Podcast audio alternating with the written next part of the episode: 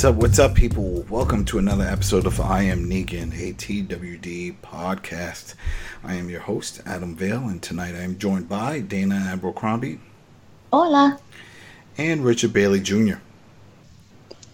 Yes, good evening, ladies and gentlemen. All right, people. Again, thank you for all the views. Thank you for all the subs. It's great. Just glad that people enjoying it, enjoying watching World Beyond, Fear the Walking Dead, and eventually Walking Dead proper when that returns. But uh, let's just get into it, right? Enough of the chatter. This is World Beyond, Season 1, Episode 3 Tyger and the Lamb. All right, so the episode opens off with Silas. This pretty much is going to be about Silas this entire episode. There's a lot that happens in this episode, but it, it's Silas's backstory that really pulls me in, at least personally. That's what I, I picked up. And I think that's what they were going with because right off the bat, opening scene, we see Silas with his headphones. We were all assuming he was listening to some music when we first saw it, but nope. He's listening to a tape recording that is from his grandpa and his grandma, and they're welcoming him, I guess, at six years old. It says, Oh, it's great that you're going to be living with us, and we love you. And it's just very comforting. So maybe it's just something to soothe him to calm his nerves. But during this time, we also see these weird flashes, these cutscenes. Shows his hands. It looks like he's in an ambulance of some sort. Then another scene, we'll see where he's handcuffed. And uh, again, I'm really paying attention to the size of his hands to see if he's just you know, smaller, if he's still kid. No, it, it like he's a teenager and he's being handcuffed. Something happened. Could be a bunch of things. All right, it doesn't necessarily mean he did anything to the grandparents. Could be something before, after. Well, maybe not before because he was six, but definitely within the time frame of where he met up with the group and the parents. Something, something happened. So, Rich, what did you think? You have some theories on this? Yeah, I mean, just as you stated, this entire episode, you know, the whole backstory of Silas was explored. Uh, you don't get an answer as to every uh, thing that has happened yeah, you get a lot of clues, but there's no concrete, specific answers as to who exactly he might have killed or, or, or hurt. Um, basically, what we know is that this character is an outcast, and we see that from the very beginning of this show. Um, he really does not really associate with anybody, tries to keep to himself, but he does take a liking to Iris, and he does interact with Hope. Although anytime he has an interaction with Hope, she's telling him, "Don't tell nobody this. Don't tell nobody this." He broke that rule in this episode, which you'll get into later on. But um, it's just that this is a character that is an outcast. Um, and when we do, when when when we when I did see that opening shot, I was glad that they are taking this approach to explaining more about the character. I do expect them to have a episode also devoted to Elton because uh, that's another character we don't really know too much about. We only know what the character has told us so far. We haven't seen that character's backstory yet, so I definitely ex- ex- expect us to see that in the future as well. But yeah, pretty much this episode, I didn't have a problem with them exploring this because the previous episode we got a chance to learn more about Felix and some secrets that he has. But what I got out of this is that every character has a secret for some reason. You know, last episode, Felix, we found out what his secret was. This episode, we find out more about what uh, Silas's secret is. So I think that's the whole narrative that they're going with. Uh, is that for you to learn more about these characters so that you can question when they make decisions later. Now you're getting an understanding of what led to this decision. So that's what I got out, out, out of this whole character ex- exploration for Silas. What about you, Dana? Um, again, I was kind of I did not expect that they would give us the backstory right away in the third episode. I know that there's two seasons. I knew we was gonna eventually get everyone's backstory, but I did not think it would be this early. Um, so I really appreciate that. What this show seems to do is that it has this way of kind of it. Well, this one it succeeded, but it tries to like feed you bits and pieces to keep you hanging on and to keep you you guessing and wanting for more. So with the Silas situation, we've kind of heard well we've seen in the previous two episodes that you know, the other kids on the campus don't seem to like him and he does not feel like he belongs. And they did say that, oh, you know, this guy, like, how could they let him here? He's in here like something logs of a murderer. And then when we, you know, we saw this opening uh, with him, I did not have that in the front of my mind. Again, when they had the ambulance scene, I thought that maybe his parents was dead in that sense. But when they put the handcuffs on him, that was when it was like, oh, what's going on here? And I didn't know if it was one of those mistaken accidental things well, or even what was going on. Yeah, definitely something happened to his parents. That's why he's going off to live with his parents. And yeah. we're going to get more into a little more information. The shaking hands. Yeah, yeah. And it kind of looked like it looked like a kid who was in shock. Yeah, yeah. And I, and that just keeps coming up with the hands. So uh, the next part, it's it's another one of these weird situations where we have more questions about just the, the overall location because here it is they're in the BOG and there's all these empties around the smell of burning tires is around but then Iris wakes up when Elton and they're not wearing masks they're not wearing any facial coverings but they're in that vicinity Iris first thing is like oh where's Hope she gets on the walkie talkie Hope instantly replies, "Oh, I went on that mission that Elton suggested that that strategy of going and setting off the siren over at the factory. So that's what I went off to do." They get into a little back and forth. I uh, Hope eventually gets cut off. She says something's happening. She has to go. We see the credits pop up. I, I, was expecting a little more with that. I don't know. Something about it just didn't feel right. We've talked about it. We just I'm not getting the connection between these two. I'm not feeling it right now. Maybe later on. But uh, once we get back into it, uh, we get a quick little flashback for uh, Silas, and this is him with his uncle, and it's at this present age. That's what I'm assuming because uh, he, he, based off of the hair length, it looks the, the same. And he's sitting in an office, and right across the, the desk is Felix, pretty much giving him an interview, and he's saying, "Hey, your your uncle works here, and he vouches for you. Now you're saying you want to work here, but you don't want to be a student." And then uh, the uncle just says, "Hey, he's a good boy. No matter what you hear, he's a good guy, a good kid." And it's just weird. The, the whole situation of what's going on with this from what we just saw before and then now this scene it's like all right so this was how he was introduced and this is how he was brought over to the campus through the uncle. And he was brought in to be a hired hand to work and not as a student. So that's another interesting aspect of all this. So that explains why he doesn't have many friends because he's not uh, interacting with them on that level. You know, he's there just to work uh, the following scene is pretty quick after that. It's uh, the one where um, um, uh, Iris gets on the walkie-talkie, start panicking again. Hope are you there? Hope are you there? I was really hoping they wouldn't have something like that, or at least not have Hope come back on the phone uh, on the walkie right away. But no, it's like, oh yeah, sorry, it's just a little something happened. But anyway, here's the plan. She's gonna go up to the top, set the siren off. She wants them to head across to go to the office, and then wait for the siren to go off. And Once the siren goes off and the empties start getting attracted to the siren, then they can make a run for the exit. Right? There's the plan. So that's what they're going to gather up. But again, we get this really quick little scene, little flashback cutscene of, and I'm assuming it's a flashback because every time they show it, it, it's the same scene, and it's his hand shaking. Silas's hand shaking, and then Silas uh, looks over at Elton, and Elton says to him, "Say, hey, maybe we won't have to kill any empties." I was like, uh, but I got a better idea. I'm the big one, the strong one. I'll just carry your bags and I'll carry Iris's bags. And they're like, oh, all right, cool, whatever. And he, was like, you guys can do the killing. I don't want to. So uh, this is a key part because again, the, there's another segment right after where they're walking through this BOG, and this time now they have face coverings, and it just uh, baffled me that the, maybe they forgot that they were like, oh, we were supposed to be have to have these kids wearing face coverings when they entered, and we didn't do it then. All right, let's do it now because in episode one and two there were no face coverings, but now they have them. So they're walking through, and it's it's foggy, it, it's loud and noisy. But then one empty gets pretty close to Silas, and he does a grunt, which triggers another flashback. Know, and then this flashback was a, a very interesting one because it's again the hands but now you see him on top of, I'm assuming a person. It, it, definitely didn't look like an empty, but he's just going to town. But he looks older. It's his. It's this present version. It's not a younger version.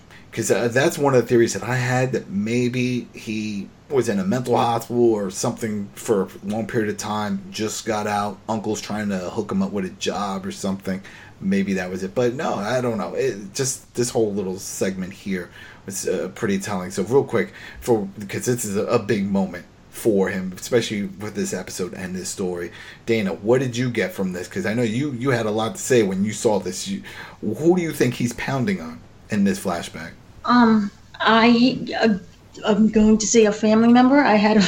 You still think it's a family member? I still say it's a family member. Um, the thing is that at first I didn't know if the person was changing, and then you know you get through a the rage of frustration, he's pounding on the person. But from you know looking at it, it didn't seem I you don't see a face. We just see everything from like far away, and he's beating on someone. But to me, it didn't really feel like it was somebody who was turning or had turned. Um, this was blood was everywhere. This was very brutal. Um, it was very focused, kind of pure, violent beatdown, which you know go back to when they had the first um, flashback and it showed the cuts on his hands. So this was something that was very violent and brutal. And this again, it made me more intrigued about Silas because my mind was not going with him. I thought he was going to be the quiet teddy bear. I honestly thought that the one who had more of a secretive, violent past would have been the other kid. I don't know where you got that from because I instantly got there was something going on with him. Just when he said, "Hey, I want to go with you guys," and also I have no plan to ever going back. And that's what I said even in the last episodes. I'm like something he's he's running from, and I can't wait to find out his backstory. And now we're slowly finding out what's going on. You know, Rich, what do you got? Anything on this one? What did you think about this? Do you think it, it was just a someone that he was pounding on that converted, or do you think this was a family member like Dana? I, I, I don't believe that it's somebody that converted to being an actual uh, empty. I think it was the actual living per person. It could have been a grandmother, grandfather, a relative. Uh, I my guess is that they're going to dive further into this stuff because this episode we learned a lot about Silas, but yet there's a lot of other key questions that still have to be asked uh, and answered. So eh, what I got out of that though was that yeah, he, when he heard the sound, it triggered. He definitely wanted to act, and then as you both stated, when he said from the first episode when he said he's leaving, I have I don't ever want to go back. That kind of also tells me that even though it is implied that he has a good relationship with his uncle, I would not be surprised if his uncle also did something to him. Oh, you think it's an That- abuse? It, yeah, because it, has to be more than more Hmm, more to that. hmm. Because because also you remember later in this episode, Felix had mentioned, you know, your uncle misses you, Oh yeah, and he yeah, says. "Oh yeah, yeah, I know he misses me, but he would want me to be out here doing what I'm doing now." So Mhm. it's a, a weird relationship that Yeah, they need to your way. provide more details on. Yep, yep. So yeah, So then, as you just stated, he, he looked like he was about to attack. He lift up his weapon. He was getting ready, and then he doesn't. And Iris just pops up on the scene, grabs him, says, "Come on, let's go. Get with the group. Get with the group." They didn't have to do. It. So then they move on. Now we cut away to Hope. Now Hope is at that factory. She has her flashlight. Still has her facial covering, and she's using flashlight. And this is the thing. Pretty much a, a trope that I hate when you watch these movies. Because what's the first thing you think is going to happen? First thing you think is going to happen either uh, an empty or walker or whichever zombie is going to jump out, or the person's light is going to stop working. Well, they went with the the latter. The la- the, the flashlight stops working all of a sudden, and she's banging on. it, It's not working. She's walking around in the dark. She knows she has to find her way up. Sure enough, we see off in the distance there is an empty, and then now it's it. I was expecting more from this scene. I was like, let's get like a chase or something, or maybe she opens up a door and there's another one, and now they see she's there, and it's a whole big to do. Nothing, nothing happens here.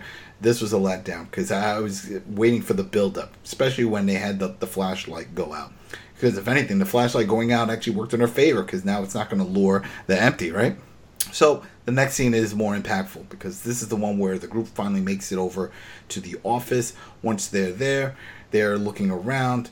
Silas finds an item. He shows it to Iris. Iris like, "What? What are you showing me? Oh, this is something that my mom uh, used to buy me over at the store." He, she says, "Oh, I miss my mom. What about you?" He's like, "No, He doesn't. It's like, uh, okay, well, then whatever, you know. And and she starts talking about uh, the hardships and all the craziness out there. It's like, are you scared of all this? Because she she saw how he was freaked out before, and he's like, no, this is the key part. I'm not scared of them. Them. So he is scared of someone or something. Something else is happening in his life that's freaking him out. But it's not this ship. It's not this. That's not why he he hesitated. It's because that triggered this memory. And then at this point, closet door opens and ta-da! It's Felix and Huck. They were making out or doing something in the closet. You know, I, I for I, just to be honest, I thought that was a door in another room and that they just opened up because they heard the voices. But you guys pointed out, no, they were in a closet. So Mm-hmm. I mean, that means that they walked past the group, didn't see them sleeping wherever they were, did all that. And, and got into this area here. So if anything, they if they just if the group would have hesitated maybe another half hour, they probably would have never met up with Felix and Huck because Felix and Huck would have just passed them by. But we've talked about the the whole time thing not making sense in episode two. But uh, this whole thing was like, all right, whatever. They meet up. Now this is where we find out the big part. At least what Felix finds out. Where wait, what do you mean? Hope didn't put this together? No, I did. And he just can't wrap his head around that. And we'll we'll find out later that even Huck can't seem to wrap her head around it either. But he was like, so where is she? He was like, oh well, she's on a mission. She's got this whole plan. Well, we got to help her. We got to go do this. You know, he's the, the the leader. That's the role he plays at the the campus, and that's the role he wants to play here. But Iris says, nope, this is all Hope. She has it under control. She's up there. She's going to sound the alarm. She tells the whole shebang. All right, it's like, okay, quick cut. Boom. Now we're up with Hope. Hope is at the roof. She has the crank in hand. Again, nothing happened with that empty. That was a letdown. Because of right there when they cut back, I'm expecting to see something. Well- Nothing. what? Well, I do recall that there was one interaction with the empty where it busted through the wall. Yeah, yeah, it, it busted through. It was the same one, but it didn't grab her or anything. It just Yeah, yeah, through. It was yeah. coming, and that's what I was saying. I was expecting some kind of chase or something. Like she still has to find the, the stairs to get to the roof. I was expecting something else. Nothing. Yeah, You're right. It, it banged into the wall like a scare, like in, in a haunted house. But that's it. Yeah, you're right. It was like, all right, well, where's the, where goes? There's nothing there. So she gets to the roof, right? She goes to use the crank. The crank pops off. Boom, cut. All right. Next, you know, we're back with the group, and this is another important because this is where Silas now gets that other segment that that scene that you were talking about, where uh, he he is talking with uh, Iris, and Iris is talking about life and just uh, just basically mistakes and things that they made because he starts telling her that he doesn't feel strong, that he wants to go back. He's ready to go back. He's done. She's like, no, you can do this. We could all do. this. We could live past our mistakes. And he says, I can't. We can't. And you don't need to know. To that effect, he's got something, and he slams his hand down. We don't see him get hurt, but later on, this explains why at that point uh, she was wrapping his hand, which we'll get to. He slams his hand down, and there goes that. There was another little flashback scene that he had at this point, and this was another telling part. And it's where you see him in uh, the dad's office, um, Iris and Hope's father's office, and he's a cleaning guy. You see him cleaning and he's sweeping and doing, and he takes a look at a picture on a desk, and it's Hope, Iris, and at that moment, Iris walks in. She has a, a little conversation about uh, family life, and this is where she explains that it's been two weeks since she's seen her father because he went away on that mission. So now we know that the, the timing of when he showed up from what two weeks of when the father left. So this is all fairly new. This engagement of him showing up there, them. Uh, sort of becoming friendly. I wouldn't even say they're friends. It's just like this is her way of uh, just saying hello because uh, he's a new guy and whatever. And um, as she's doing all this and talking about, oh, you know, family drama, and he's just listening, he's like, all right, whatever. And then she leaves. A, a piece of paper falls down from what from her notebook. That was the poem, the tiger, uh, and the and the lamb. So he picks this up. But uh, that was a key part there because then after this, well, before I even go into that, what did you guys gather from that part alone? Because I know that, and I was going to skip over, but I know Dana, fair, you were saying that you think there's a relationship. You think that he actually, I thought he was just looking at it as a happy picture, something that he didn't have, like a happy home life. But you were thinking that, or maybe it was Rich, that this is No, more of a, a love love interest type thing. That was Rich. Rich, that's you. You think that it's more of it's something that he's interested because from what we gathered before this, there is no mention or even seen that he even saw uh, Hope or Iris prior to this. So it could be either one of them that he's interested. But I thought it was just, oh wow, happy home life. Look at this guy, lucky, or these kids, look at they're lucky with their dad. I don't have that. And then she walks over. But you, can take it from. Well, that actually is a very good theory because we didn't discuss that uh, before we started recording. That is a good theory that it could have been related to family life. The only reason why I say um, it to me, it feels like he has a bit of a crush on Iris is because there are several interactions they have in this episode where it's it's kind of like it's the creaky the creepy stalker type in, in my personal opinion. Looking at the photo and the girl in the photo and then you see the you see iris walks in puts the photo down you know takes the poem that fell out and and still has it in his possession. Um it's just st- st- stuff like that it, it just gives me the vibe that yes he has a bit of a crush on her. Um obviously probably will not get to the point of opening up about that just yet. But you see that this is developing because of how he looks at her every time they have an interaction. And then as you get into this episode later on when they have their little moment where he puts his jacket around her. I mean it's kind of like he sees that she is accepting of, of, of him.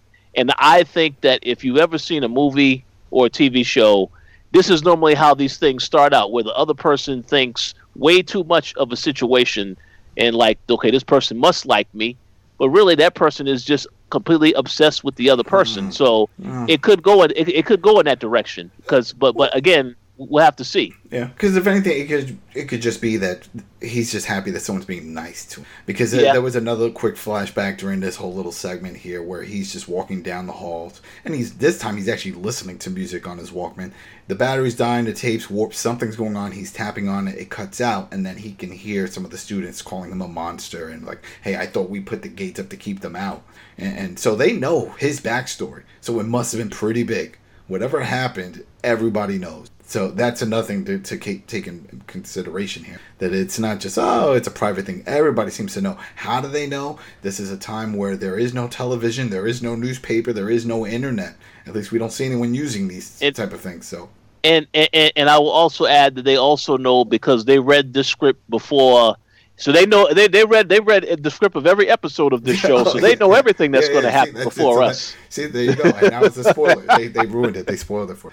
All right. So during this same part, there was another conversation where Hope calls on the walkie-talkie. She's talking to Iris. Iris says, "Hey, we got somebody else here." Felix jumps on.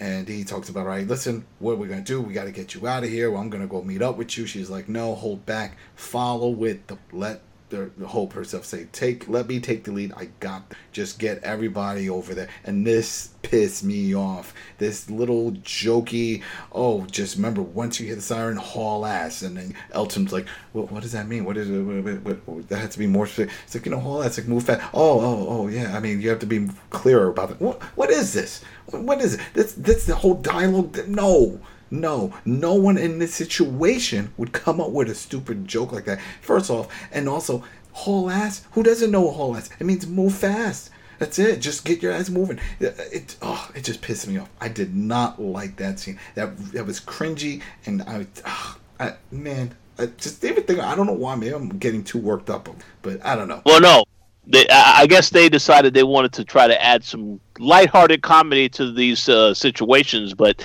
this is obviously a very serious uh, things that are happening here. So Yeah, and that's I the know. issue that I have is especially with Iris. She just doesn't.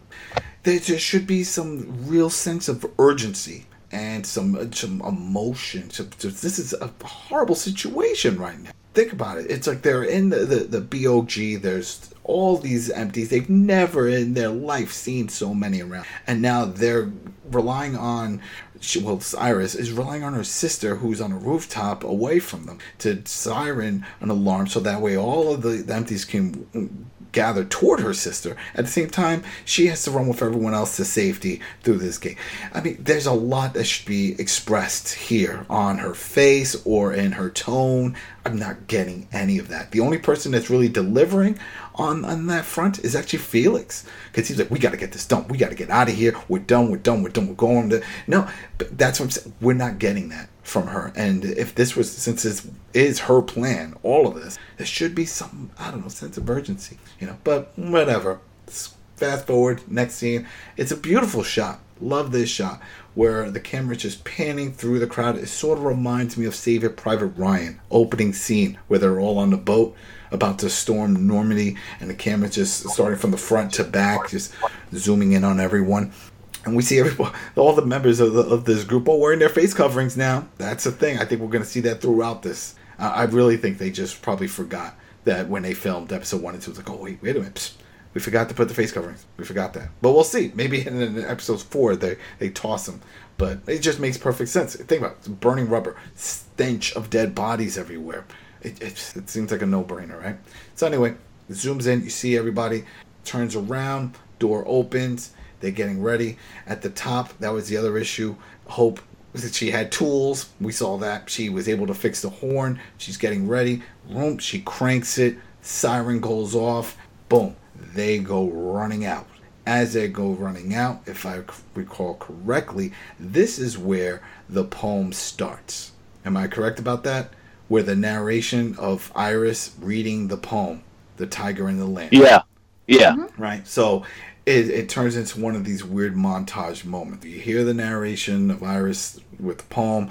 You see the group now, sort of in a slow mo, going through, pushing some of the empties away. Some of them actually fighting and doing some weird flips and stuff. Kind of interesting. I don't know. Just it, it, just felt weird for me, but I, I enjoyed it. Still watch. What really pissed me off is the next part of this montage is when Hope is working her way down from the ladder, and just like from the treehouse, she has trouble with ladders, and she falls off and she tweaks her ankle and that same empty that was inside is now outside and not too far from her. Okay, is this the point? Is she gonna have a confrontation with this? Nope. She makes it past. There goes that. All right. So now we pan to the group. The group have made it to this exit point, but Iris is still waiting for her sister. She looks off. You see through the fog and empties and all this stuff. Iris is further back. She starts a fire, and Rich, you brought this up because again, this doesn't, they never show another scene of this. There's never another frame of this. She takes a lighter out and she throws it down to, I guess, just ignite some more of the tires or what have you that's over there. But then it doesn't seem to do anything. Like with it, we, I was expecting, like, all right, she's doing this to draw more empties, or maybe just set a group of them on fire. No, nothing, nothing happened. So it was a waste of a scene, or maybe they probably filmed a longer scene and they cut it that's really what it felt like because I was expecting more from this. Because when we go back to Iris, when she finally does see her sister coming through, and they shows a nice wide shot, you see no flames in the background.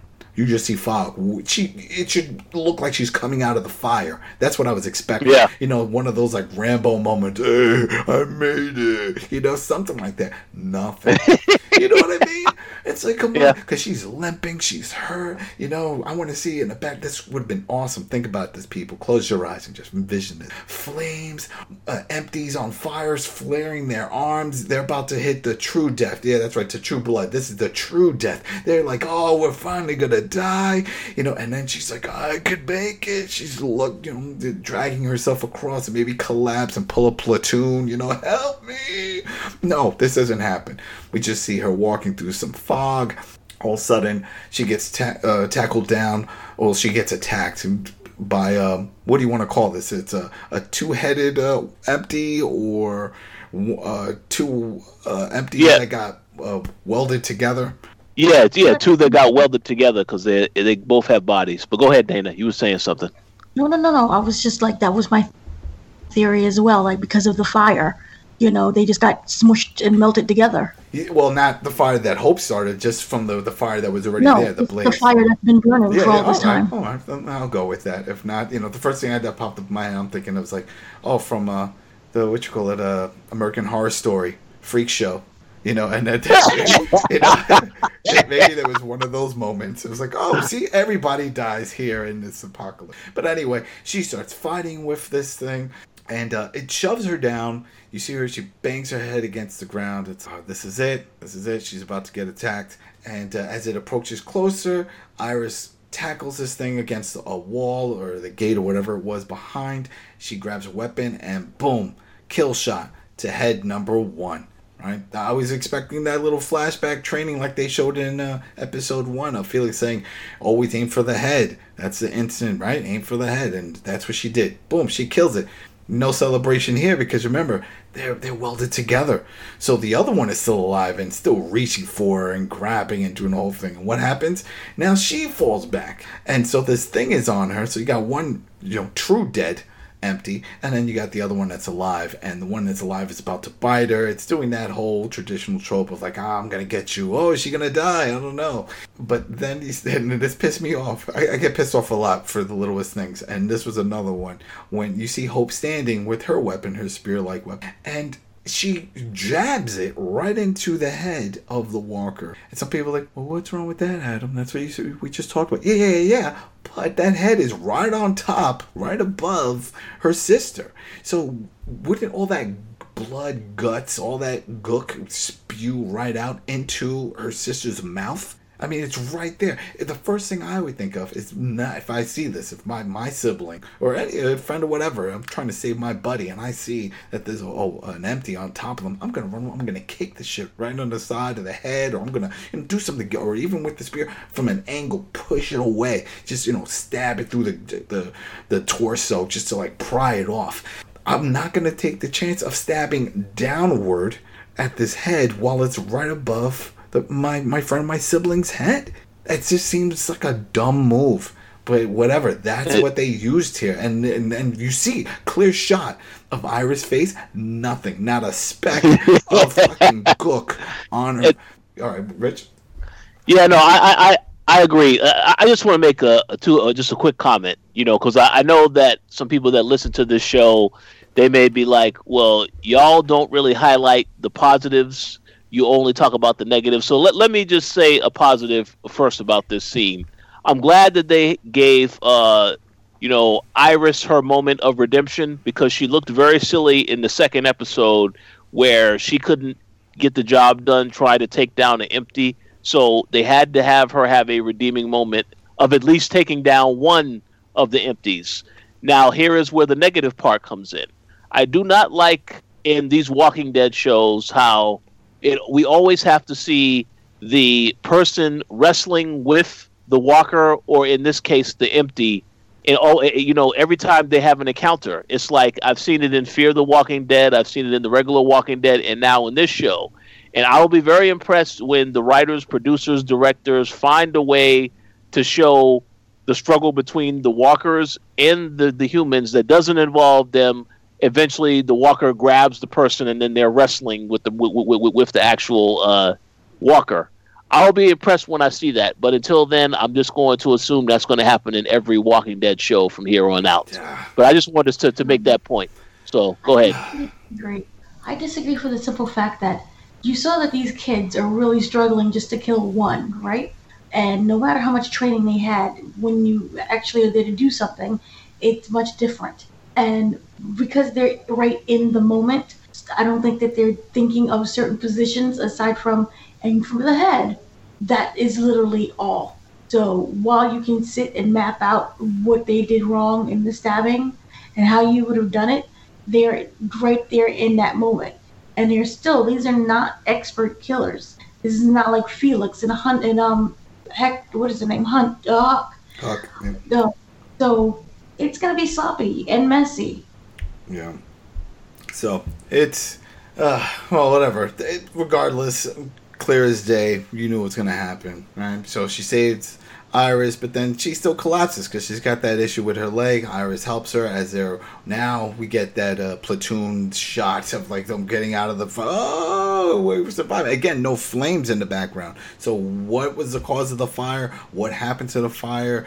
What was the purpose of the fire? Nothing. Because I, I mean, I, I was expecting more with that. Maybe she planned something out to do it like a ring of fire. You know, maybe she started a ring. Do an overhead shot. Show us that. Nothing. Whatever.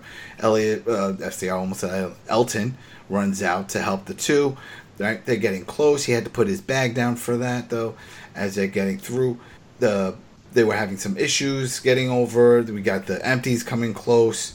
Um, our boy Silas, since he is the big and strong one, don't know what happened with Felix. He disappeared from this part. He just ran through the, the gate area and left them. But it's up to Silas to hold the pig piece, the, the, the tire area to get them through.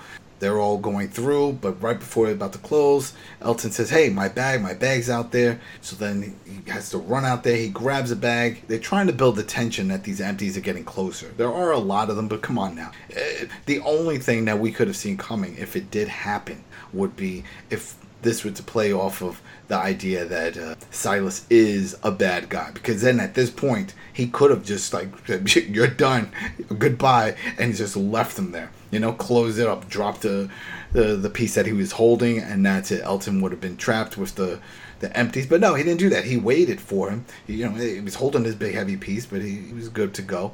Elton grabs the bag, runs over, poof, he's done. Case closed. They all survived. They made it through the BOG. Don't think we're ever good. But uh, Rich, we'll just talk about it real quick because you brought up something. You were like, if this was a moment to kill off one of these, which I thought was too soon, but yeah. at least to show like a malicious side of Silas, this would have been it. Uh, I agree 100% on that. Um, the only reason why they did not use this moment to kill off Elton is because we still have to have an episode talking about his backstory. Mm-hmm. And also, it would make his interaction with Hope afterwards when she asked him about why why why did he try to get his stuff back?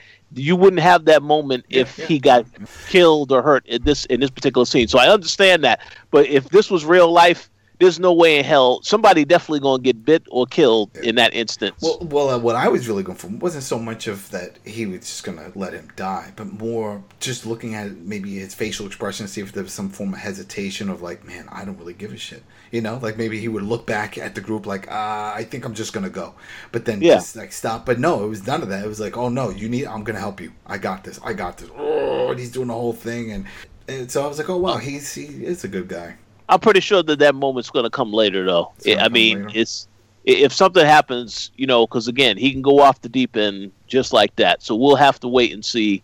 Uh, but I, I, I wouldn't suspect that he's going to remain on good terms with everybody. Um, because I, I kind of feel like something could happen that could change that, but we'll have mm-hmm. to wait and see what that actually mm-hmm. is. Mm-hmm.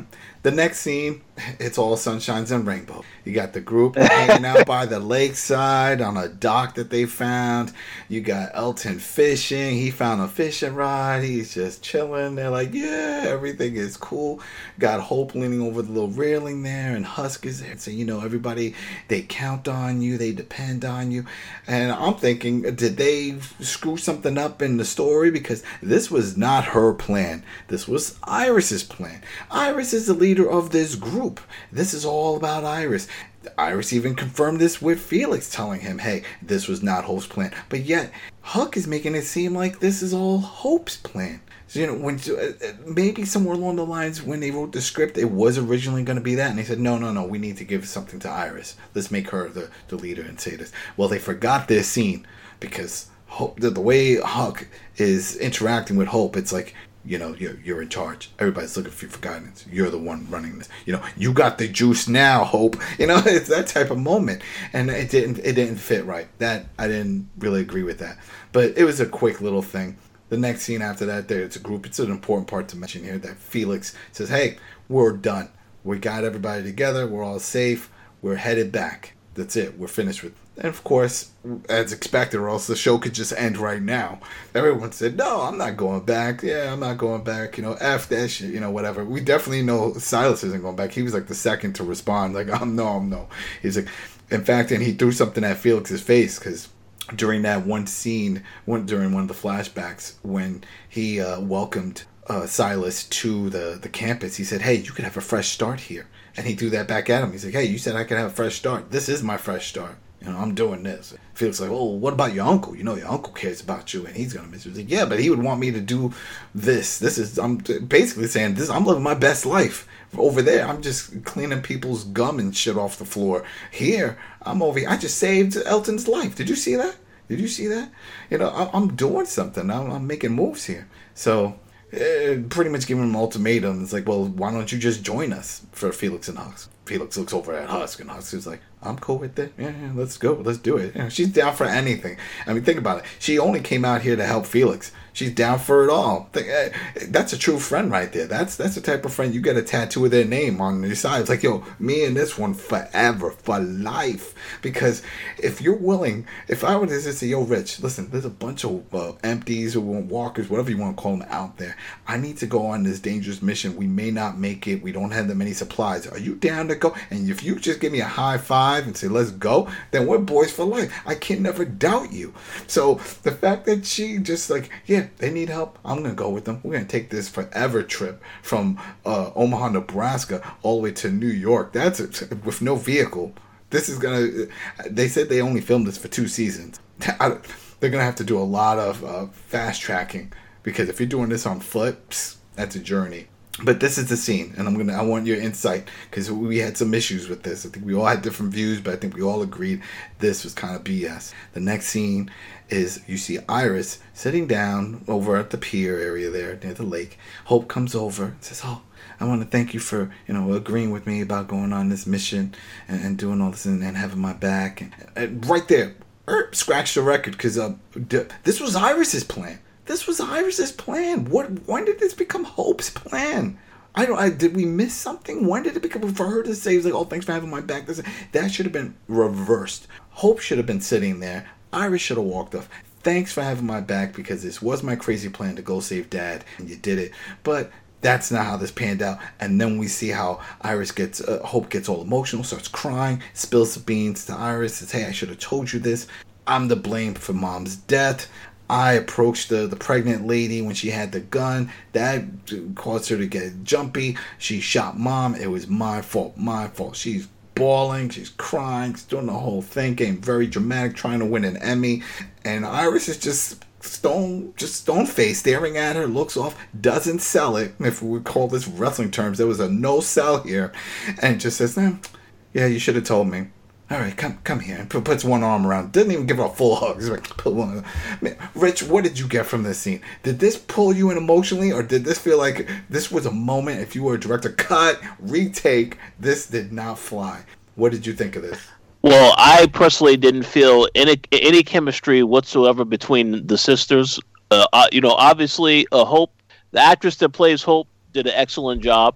Very convincing with the tears, and you know, I understand you have a secret, uh, you know, that is that deep, it's going to be hard to share it. But uh, it had to be painful, but she had to share it and get to that because, because they alluded to earlier in this episode when they had the conversation with Felix back at the office space, and and and you know basically that was where Silas told them that uh, about what was going on with with with Hope when she had led a walker away. Uh, I'm sorry, led a, a empty away uh, just in the previous episode, and how it was that she was feeling guilty about something that she had done. So I'm glad that they finally got to that point where she finally con- confessed the stuff to her sister, which she should have told her a long time ago. But their whole interaction, yeah, it, it, it was not convincing from, from from Iris' side that she was accepting of the news. I understand hearing that and being shocked in the in the moment, or being a bit speechless, but I don't think the actress did a really good job of conveying what her true emotion was at that particular moment.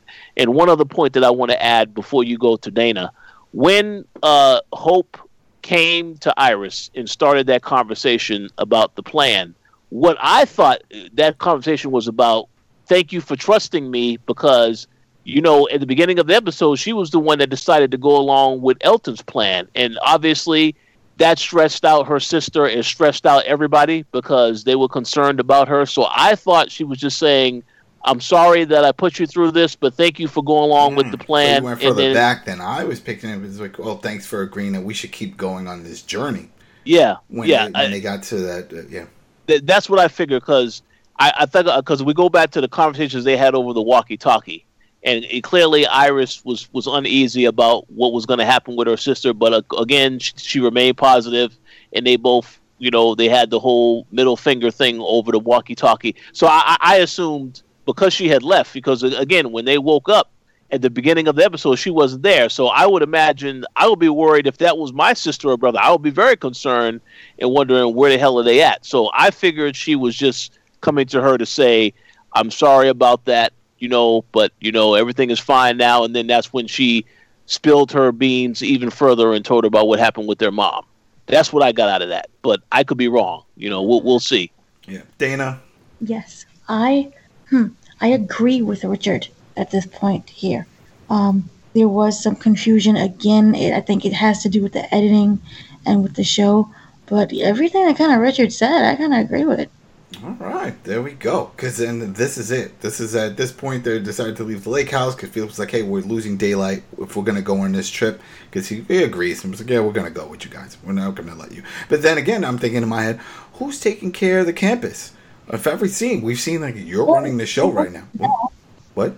Well, uh, see, that to me was always kind of I didn't know in the sense of I can't see Felix being the one guy like the the with all of the jobs and the hats to a thin a ten thousand person campus.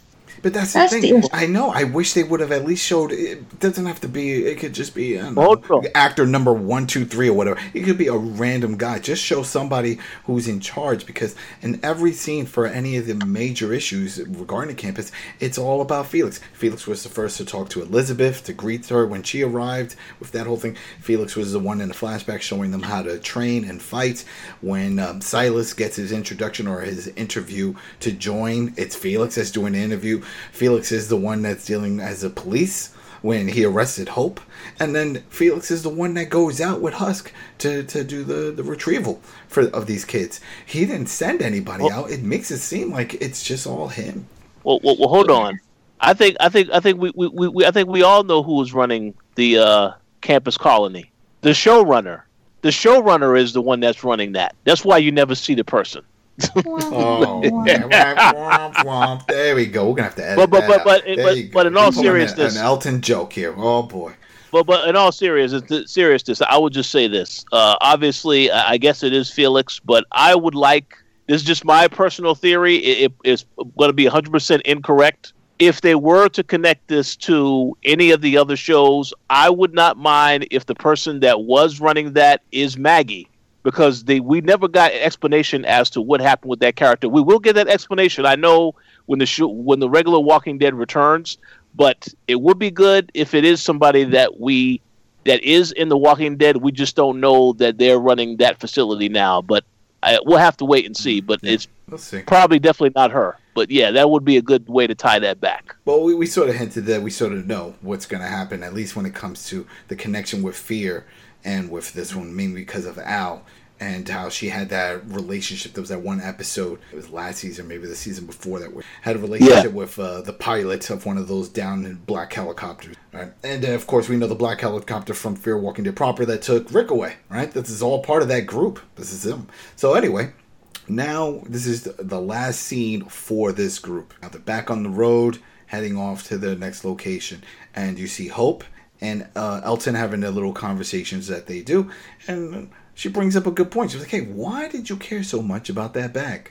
First of all, that's kind of silly because you're on limited supplies uh, as it is. So I would think everything is valuable. You don't want to drop anything. You could have a pocket knife in that bag. That's enough to save your life. So yeah, what do you mean? Like, this is everything I have is in there. But no, there's actually something more sentimental. And he takes it out, and it's his mother's manuscript. And he says he plans on finishing it. So he's going to bring it along, and that's why he will want to lose it. It's like, oh, she was like, oh, okay, yeah, that makes sense. It's like, all right, whatever.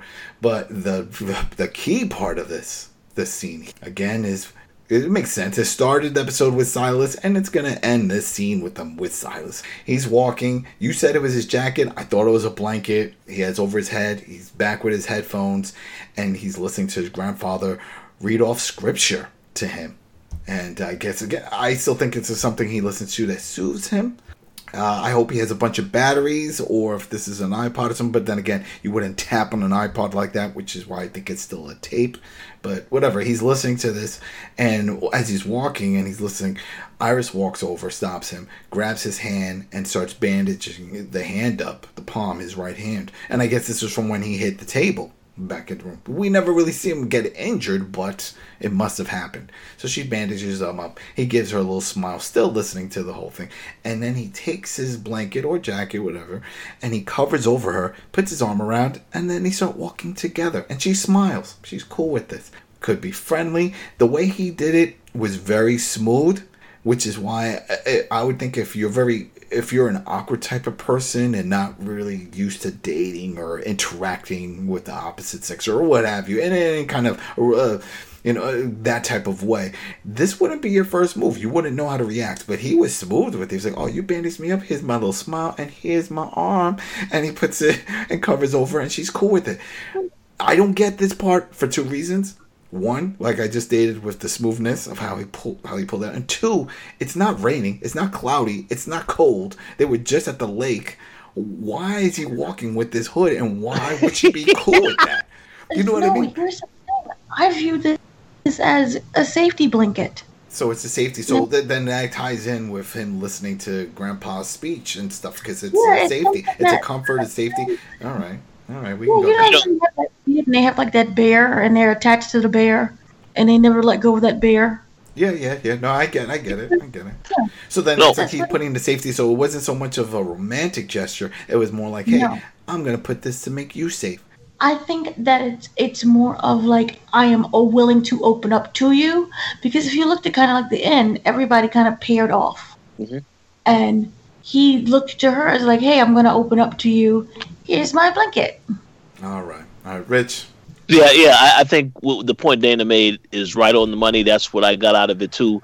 But uh, what what I, I wanted to ask you, Adam, is uh, before we started recording, you said that this character reminds you of an actual person, like a real serial killer type person. And I thought about that because you said that that person also recorded some audio conversations. Ed Kemper. Ed Kemper. For those who maybe this will trigger, they'll know this famous serial killer who killed a bunch of women, killed his mom. He, he raped these women. He's a huge guy. And eventually, later on, he started doing some audiobooks. He was doing voice work while still in prison. I mean, he's still in prison. But he was the same type of thing. He was a big dude, had issues with his mother. Mother hated him. And because of that, that group had him hate women and there was a lot of issues there. But it, it was the same type of thing. He was an outcast for a lot of things. And then the part earlier when Iris was talking about she misses her mom, what about you? He's like, no. You know, it's like no, that, that that's not even a thing. So he hates that. Also, the fact that he wound up living with the grandparents. Ed Kemper also went to live with the grandparents. Wound up killing his grandparents. Went to a mental asylum because he was still young, or uh, yeah, I think it was a mental facility. It was some sort of. It wasn't prison because he was still a minor. And then once he hit of age, he went back to live with his mom.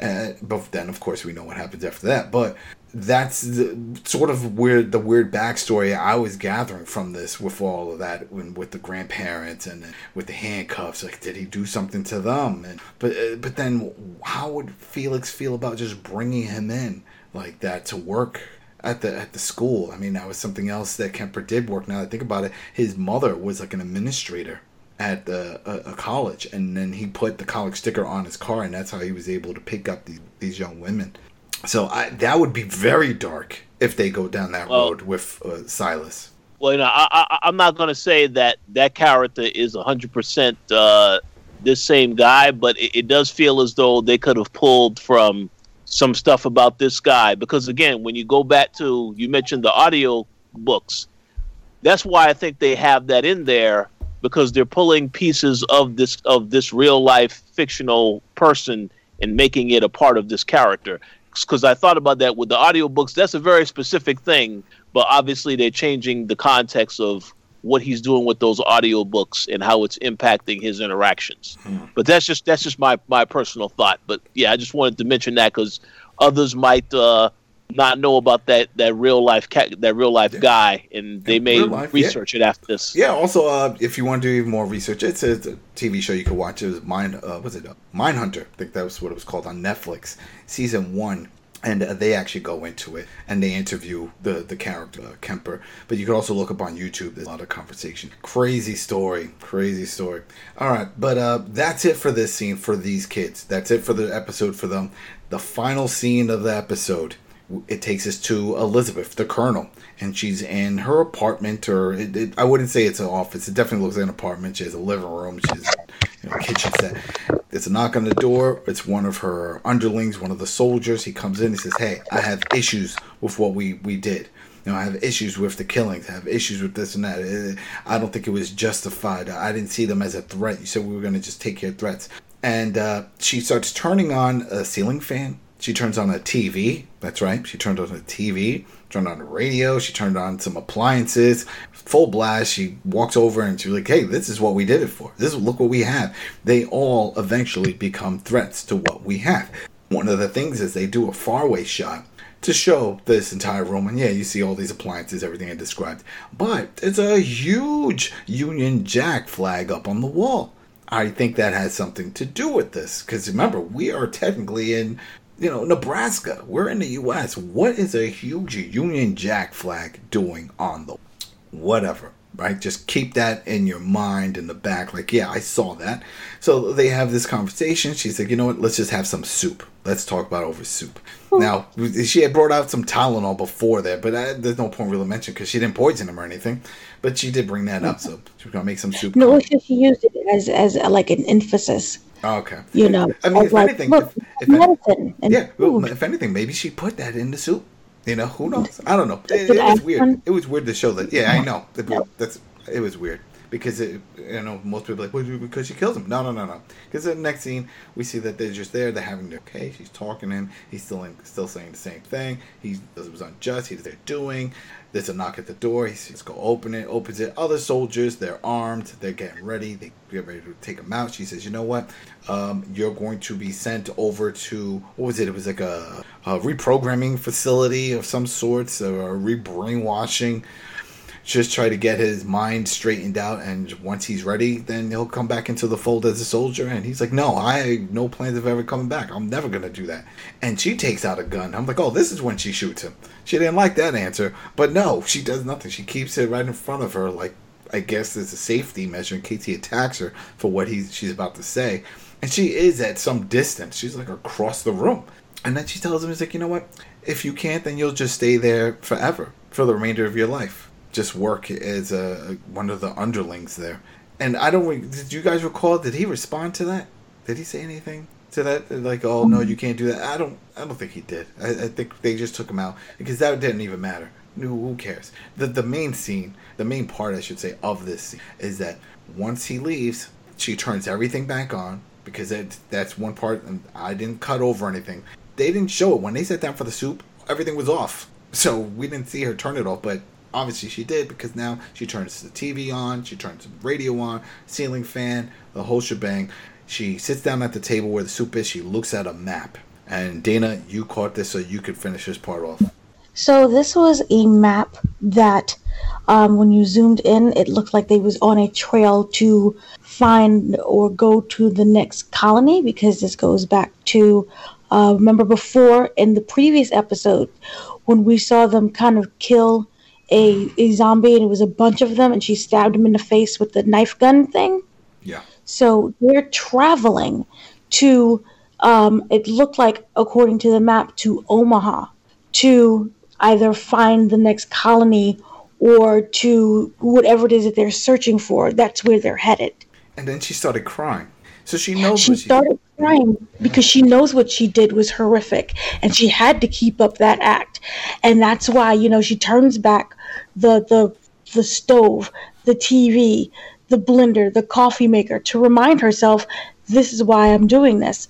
We have these resources that we've never had, you know, prior, you know, until before the fall of the, the everything. And this is this So- is why I was thinking if this was a flashback because I'm pretty No. sure that's where the campus is. Campus Colony is in Nebraska, Omaha, Nebraska, because that's also where Silas says he's from. That's also where they say everything is. So I'm wondering if this is what they've been doing, going around, and now she knows that's the next stop, and this is what she's going to have to do, and she's sad about it. But they're going to take the resources that they need, and resources also can qualify as humans, and that's what they did with the oh. dad. And I think that's well, why. that was. Oh, sorry. No, keep going. That was kind of the, the, the thing where remember we didn't know if that was something that was already done Yeah. Because that's why the man was so upset. It wasn't like, oh, you just killed one person. Yeah. They just they're just killing off everyone at the, the colony. Just- yeah. Yeah. Yeah. which kind of makes me think remember going back again remember when they painted the they spray painted when the zombies blue and then they stabbed him in the face again Yeah. The empty. was that also another scene from them uh, eradicating another colony because we just don't know where they came from remember they said oh we're tracking the zombies but clearly we can't trust what they're saying But that was uh, Felix was doing it. Felix. felix was right but remember it was like when when the crm came Oh, there was a doctor that was training them to do all this. He, Mm-hmm. that because that's right. Because um, Elton even mentioned it. That that's why they were like, why are you going to keep doing this? Because he had the spray can in the last. episode. Oh well, that's what the doctor said to do. This is how you you could track their migration and do that whole. But and then remember, then the next scene we saw her stab them in the face. So clearly they're not tracking any migrations. They're just slaughtering. Yeah, there's something going on here. There's definitely something going on, and it's troubling her as well because she's breaking down crying, and Mm-hmm. so that is uh that's it for this episode, people. This was uh World Beyond. I almost forgot I was going to say Fear the Walker. This is World Beyond, season one, episode three, uh, the Tyger and the Lamb. And uh, it's it was good. I liked it. I know people like, but you said all it, right now. I like where they're going with Silas. I'm not too fond of the whole lost flashback style that they're pulling. It's just a lot of it. I would prefer just individual episodes dedicated to their backstories, and then we can just see it. Because I, I don't know, that's just my preference. It's just something I like. We're just not seeing it here, but it's all right. But it, it's then again, we also know there's only two seasons. There's only two seasons, people. This is what they said. There's only two seasons. Uh, so we'll uh, just have to see how this goes, but I- I'm looking forward to it. I- it's gonna get crazy. I mean, it's just everything on paper looks crazy. You got four kids, two adults traveling a great distance.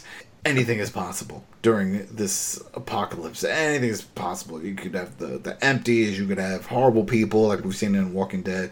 Uh, we could come across a sanctuary situation. Uh, Who knows? It'd be funny if they walk by and we see signs where right here, name of the show, I am Negan. If we see some of those spray painted, it's like, hmm, who's that? I don't know. Let's just keep walking. You know what I mean? It could happen. It could very well happen. So uh, we will see. So uh, again, thanks everybody for tuning in. Thanks for listening, watching. We are on Spotify. We're on iTunes. Just do a search for I am Negan. Of course, we're on YouTube. We're over at the Koalition. That's where the K, the Koalition.com. We got all the content. We cover everything. We're all from there. That's it. We're the Koalition family. So go ahead, check that out. A lot of games, TV, movie reviews. We got everything up there. Um, we will be back within a day or so for Fear the Walking Dead season six, episode two. We got Cowboy Morgan over there doing his thing. So we will be back to talk about that. So if you're interested, go ahead, sub up. Let's do this. This is what we're doing, people. This is what we're talking about. We're having fun. All right. Uh, anything you want to say, Dana? Rich? Uh, thank you once again for listening to us. And also comment if you have any theories of what you think is really going on. And remember, this connects to um, fear and also the Rick Grimes story, even though we're not going to get Rick Grimes' movie until several, I don't even know how long. Oh, That's true. I mean, that's the other thing. The, the flow of this maybe could also be blamed on the whole COVID situation. Maybe there was a bunch of scenes that they wanted to go back and be like, ah, that didn't work out right, but they couldn't go back to re- to, to reshoot. So, oh Yeah, my that's also why we're getting the six bonus episodes for The Walking Dead. when is that dropping? Because remember, uh, the 2021. We don't have a date. 2021. All right, so sometime next year. All right, well, that's going to be interesting. All right, Rich, anything you want to say? Oh no, I just want to thank everybody for listening to the show. Uh, and as Dana said, feel free to leave your theories in the comment section. And looking forward to covering fear Yeah. in the rest of the shows. Yeah, yes. yeah, it's cool. It's cool. It's definitely going to be interesting. Something has to happen to these kids, right? Can't be all smooth sailings. Something is going to happen. All right, people. we We will see you for fear. Laters.